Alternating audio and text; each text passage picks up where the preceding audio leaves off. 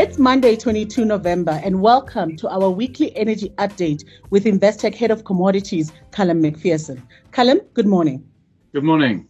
The sell off in oil deepened last week and Brent traded under $80 per barrel. Is the talk about release of reserves driving this? Yeah, well, the, the critical development last week was uh, the Chinese coming out and saying they, they were releasing uh, reserves.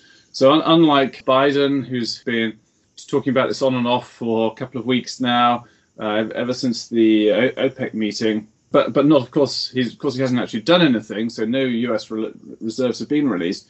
Um, but the Chinese just came out and said we're we're going to release some reserves. Um, they haven't said how much yet. We won't find out until afterwards.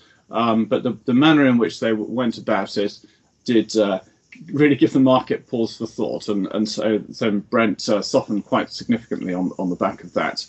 But there is still also the possibility of, of the US releasing reserves, and of course the, the, the Chinese and uh, uh, Xi and uh, Biden um, had a conference call the other week, and we know that they talked about oil prices. So maybe there's some possibility of coordination even there. And uh, since then, uh, Japan has started to talk about releasing reserves, and, and again talking about coordination with, with the US. So yes, all, all of this has helped to uh, to bring the market off. But the COVID resurgence is also a worry. Yes, I mean, clearly we're starting to get into quite a difficult situation in, in Europe, especially. Um, we have Austria now in, in lockdown with uh, um, working from home uh, uh being imposed and non essential shops being closed. Um, there's been protests about this. We've got riots in uh, in Holland and, and in Brussels um, opposed to uh, restrictions being introduced. And then in the refined product market, if we look at the um, the crack spreads um, of diesel and jet fuel, so that's the premium at which those products trade relative to oil prices, those crack spreads have been declining. And that's, that tends to be a sign that um, demand for the refined product is reducing. So, so, th- so these are all sort of very worrying signs. Uh, and in the US, also cases have been rising. So, um, potentially concerns there too. Um, so yeah, definitely this is on top of the reserve releases. This is adding further downward pressure onto the onto the oil market. And so, what are the levels to look out for in Brent? Well, we have uh, uh, Brent already broke through the 50-day moving average last week. Uh, so the next one to look out, out for is is the 100-day moving average, which is 76.70, and that compares to Brent currently trading at around 79.50. Uh, so there's a little way to go uh, to, to, that yet, but it's not that far away. Um, and then below that, we then have the 200-day moving average at 72.50. And the, and the, the, two, the 200-day moving average was uh, provided support to the market in August when we had a sharp sell-off there.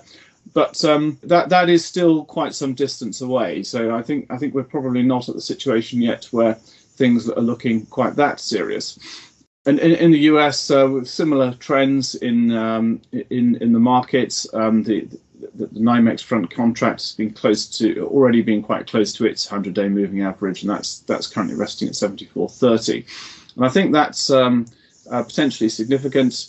Uh, that that, um, uh, that this the sell-off in, in in the market in the US could uh, hamper this sort of nascent uh, revival in in US drilling.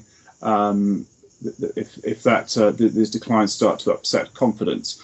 Um, however, which is of course a more positive angle to, to this, if um, the prospect of rising US supplies are derailed by um, this sort of correction in prices. And it's worth also noting that um, natural gas prices remain extremely high, so that uh, switching demand from oil into gas um, is is still uh, very much with us and also that um, talking about COVID, if we look towards Asia, as we talked about last week, uh, really that there are no signs of resurgence in, in COVID there. It's not all bad news, but um, the, the market has definitely developed some uh, negative uh, downward momentum. And that's where we'll leave it. Thank you very much, Callum. Thank you.